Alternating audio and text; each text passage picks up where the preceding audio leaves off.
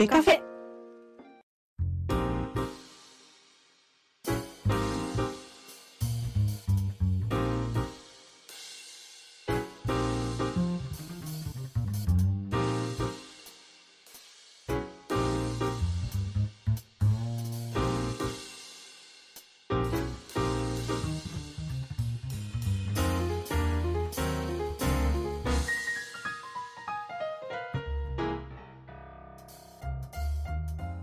えっと、ブライアンさんね。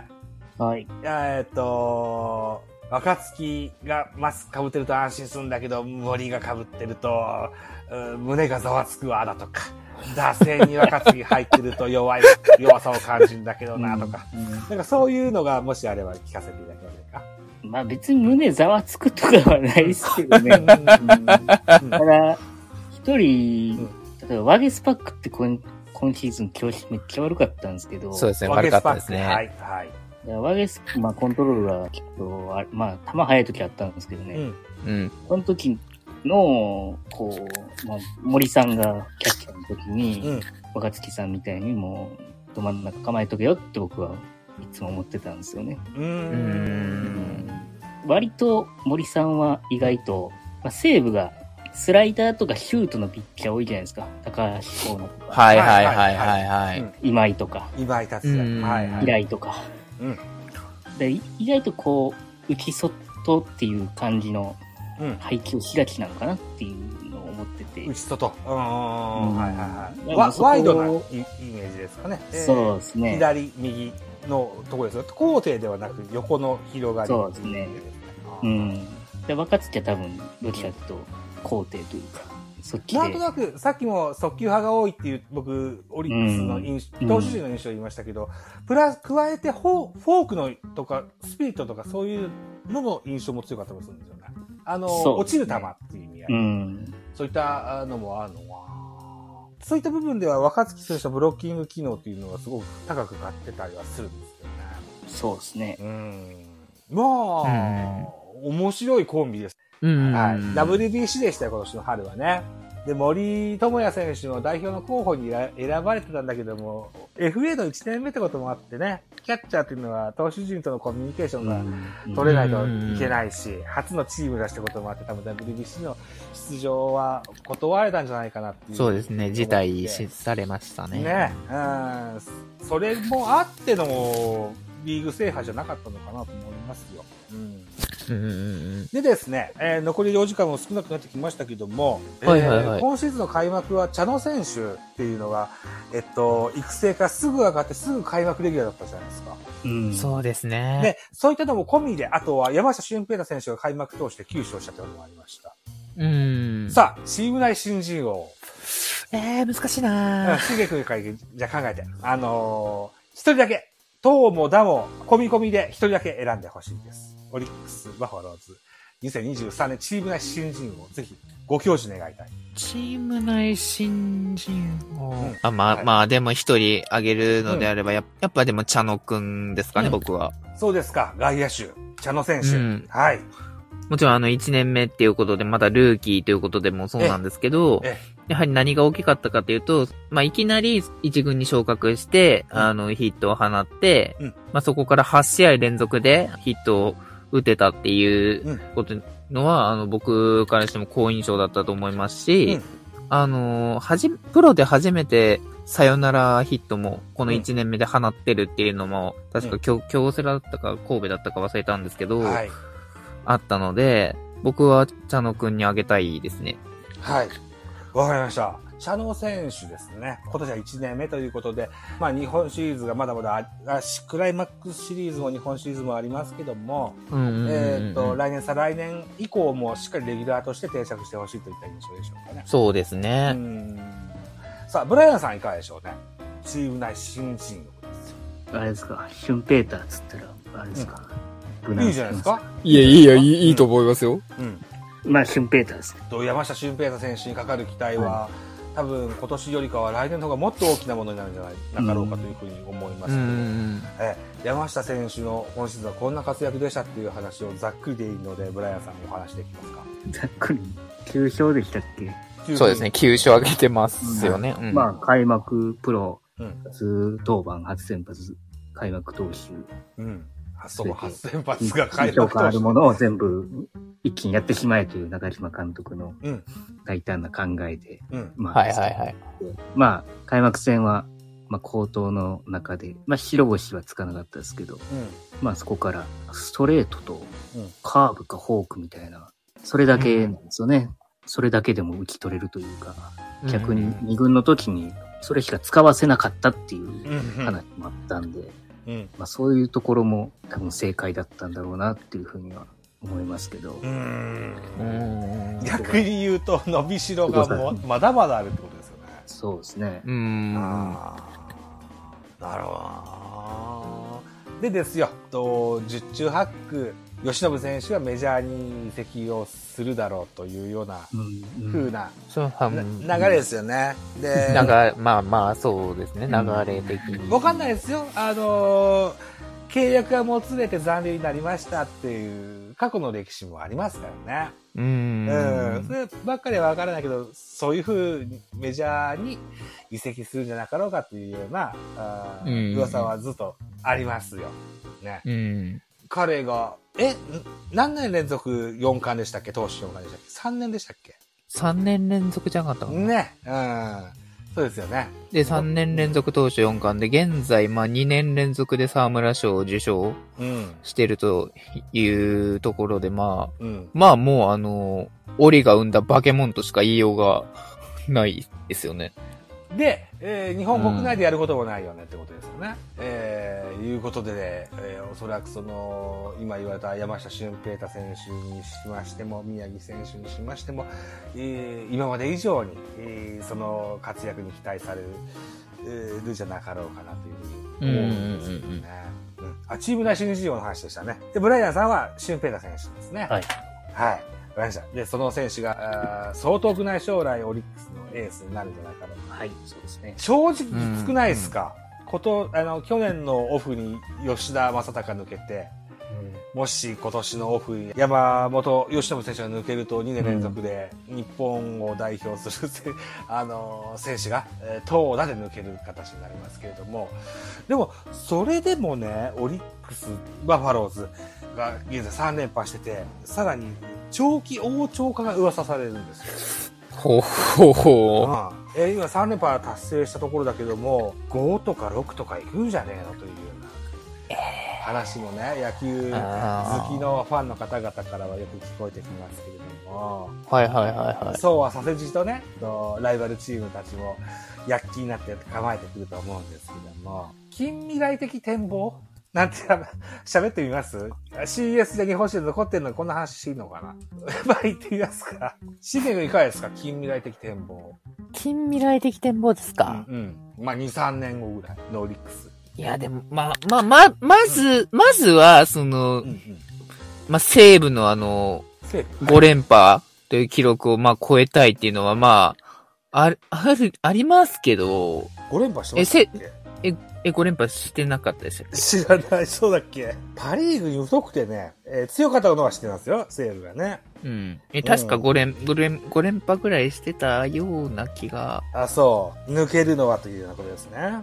抜きたいですし。あ、本当だ。1990年から94年まで5連覇してますね。ああ、や、やばいしてますね。森監督の時にね、秋山清原テストラーデの時かな、これね。1990年から94年まで5連覇してると言ったけど、はいはいはい、はい。その前年の89年に、大木監督が近鉄で優勝してて、はいはいはい。それ以前も振り返ると、西武はまた 4, 4連覇してるんですね。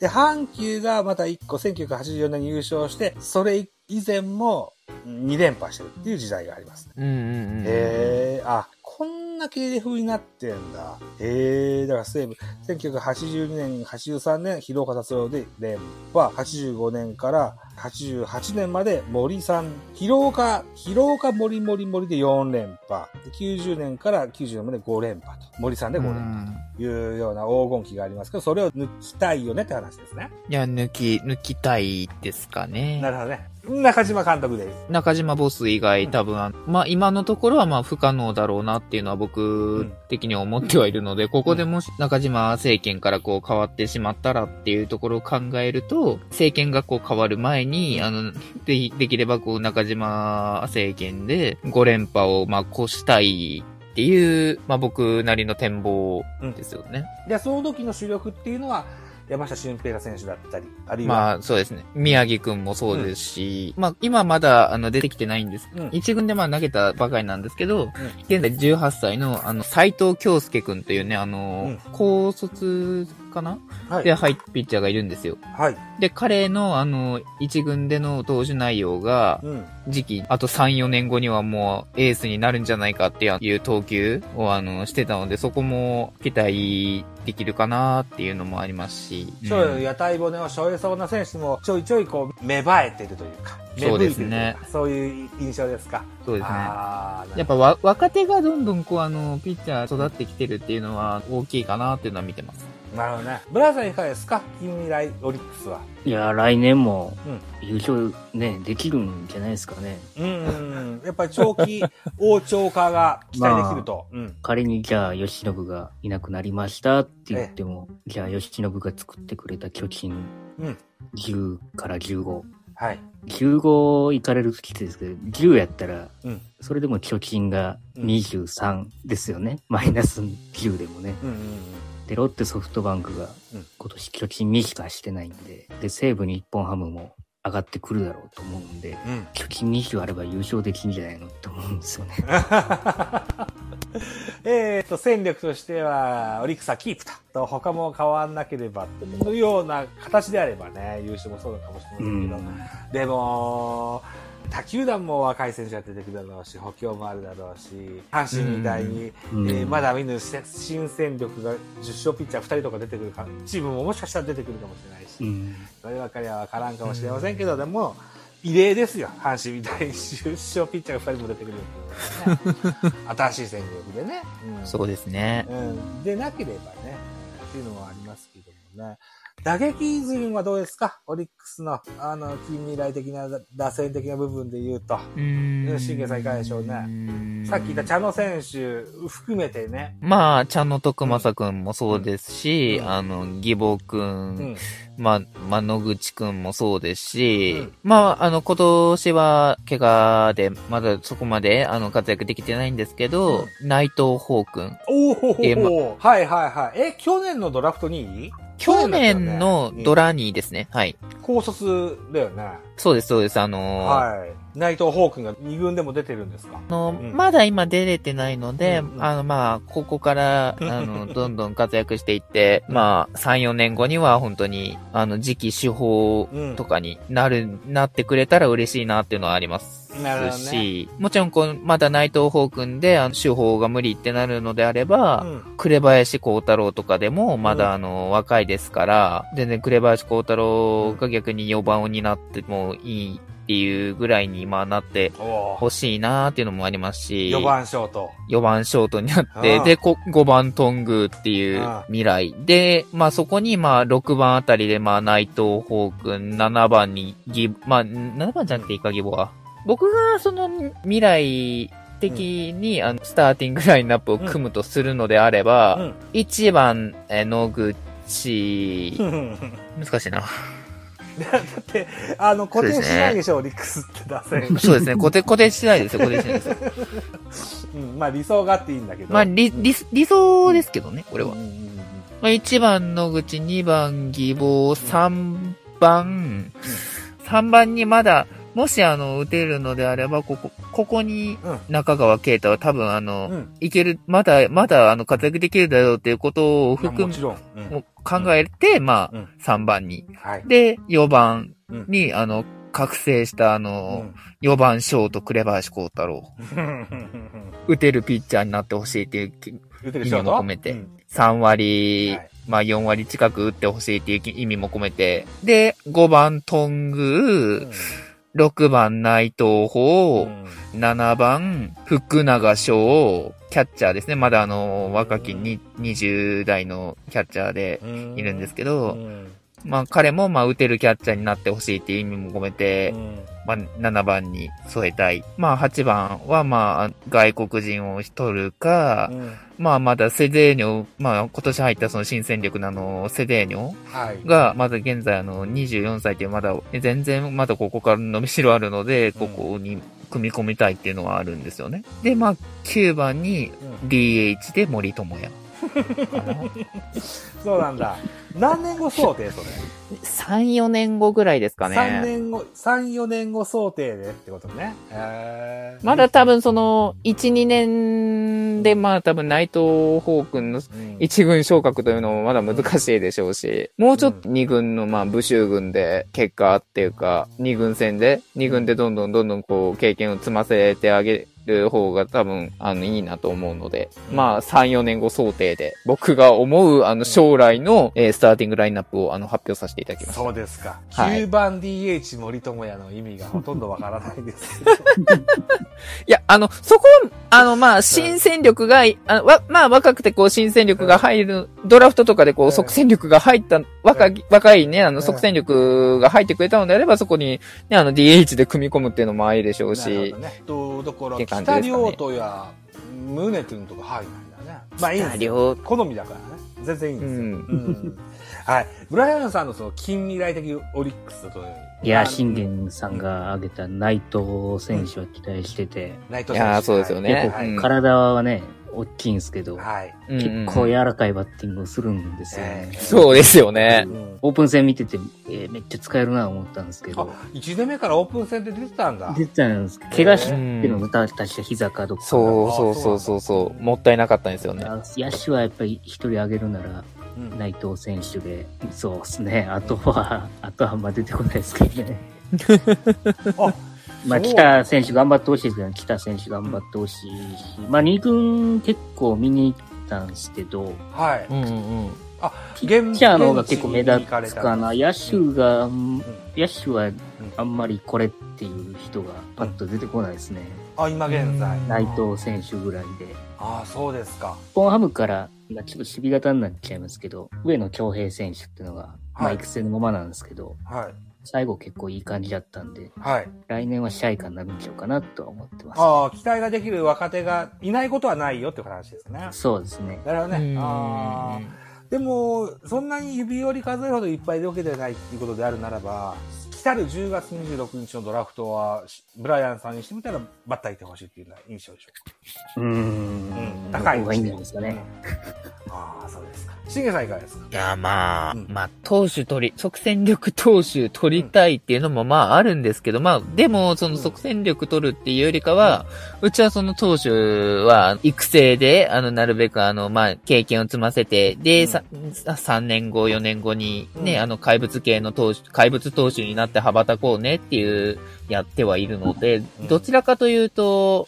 まあ、内野、外野が、打てる内野、外野っていうのがなかなかいいないので、まあ、打てて守れてっていうのがなかなかいないから、内野手、外野手あたりを取ってほしいかなっていうのと、うん。打てる選手ですね。うん。そうですね。あとははまあ、若くて打てるうん即戦力の、まあ、キャッチャーが一人欲しいっていう。若くて打てるキャッチャー？今年森選手取ったけども、やっぱキャッチャーが即戦力で欲しい。まあ、近づくにつれてですよ。まあ、その近づくにつれて、どうしてもこう、森友哉もね、こう、あの、引引退は近づいてくるじゃないですか。だから、それまでに若いね、一人、ほ個人の。ね、福永翔くんが、あの、覚醒してくれるのであれば、まあ別に、ああ、大丈夫だねってなりますけど、でもまあ、取っといて損はないかなっていうか。いや、うん今即戦力で打てるキャッチャーが欲しいっていう話だったからさ、そうですね。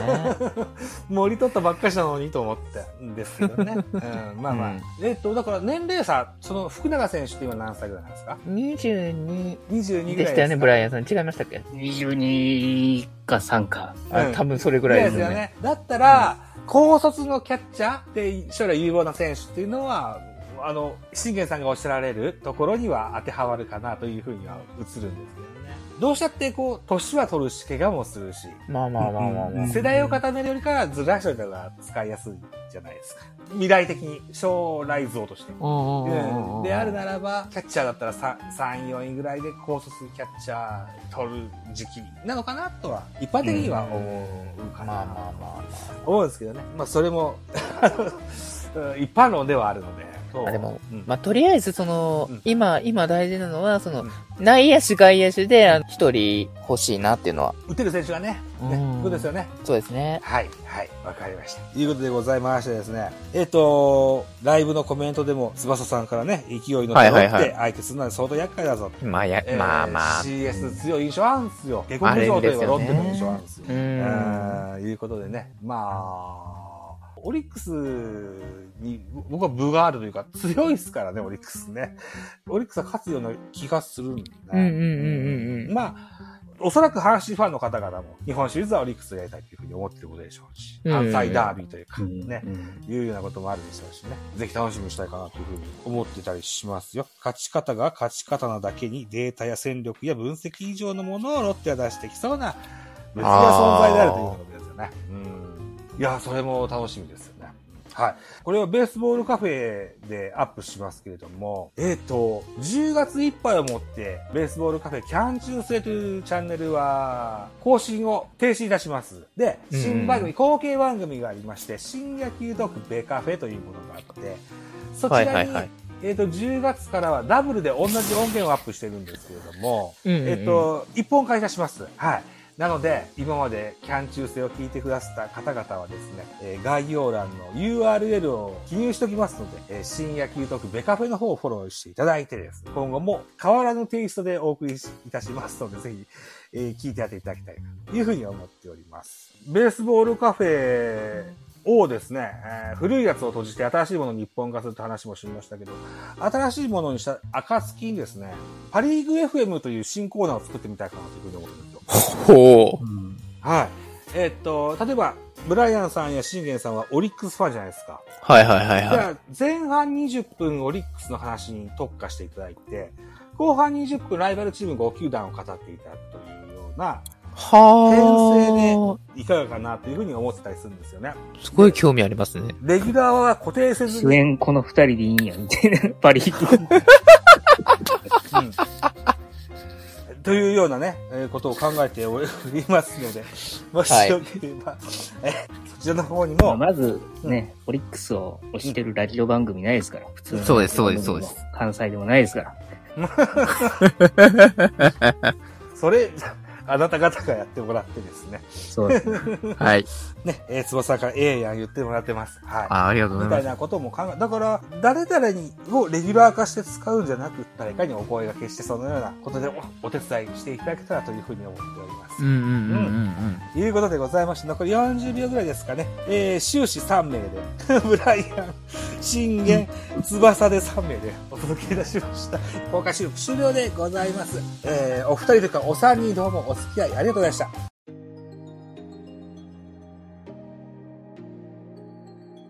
当番組のリスナーの皆さんはじめまして。楽しく広告人学を学ぶアドバターラジオの富永誠と申します。別番組のパーソナリティなのにずうずうしく失礼いたします。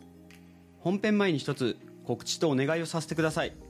今キャンプファイヤーにて仲間たちと一緒に企画しているポッドキャストアートイベントジャケ聞きのクラウドファンディングを行っております。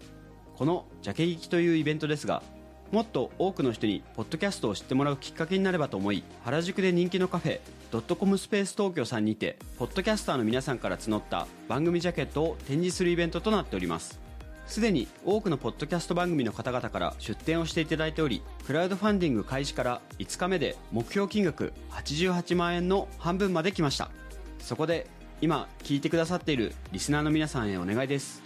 このジャケ行きのクラウドファンディングですがポッドキャスターの方々だけではなくリスナーの皆さん向けにもご支援のリターンを揃えております。1000円のご支援では皆さんの好きな番組ジャケットをご記載いただくことで1票とし後日ジャケ聞きの公式 SNS よりリスナーが選ぶイケてる番組ジャケ大賞ジャケ聞きグランプリにて発表させていただきます。2000円のご支援では今回のイベントのメインビジュアルを書き下ろしてくださった八月夏美さんのサイン付きポストカードを後日送付させていただきます。当日解禁の2つのイラストも一緒になっているのでイベント当日いらっしゃれない方でもお手元でご覧いただけます。またイベント当日の夕方から開催されるトークライブの入場チケットや個人スポンサーとしてイベント時にお名前やニックネームを掲示させていただくリターンもそれぞれございます。ご興味持っていただいたリスナーの方はぜひカタカナでジャケ聞きと検索してみてください。一番上にクラウドファンディングの支援募集ページが表示されます。各種 SNS もやっておりますのでフォローしていただけますととっても嬉しいです。募集期間は10月31日まで。リスナーの皆さんのポッドキャスト愛でぜひこのイベントを開催へ導いていただけたらと思っております。ご支援応援のほど何卒よろしくお願いいたします。では本編を楽しんでください。ご清聴ありがとうございました。ポッドキャストアートイベントジャキ聞き主催兼アドバタラジオの富永誠でした。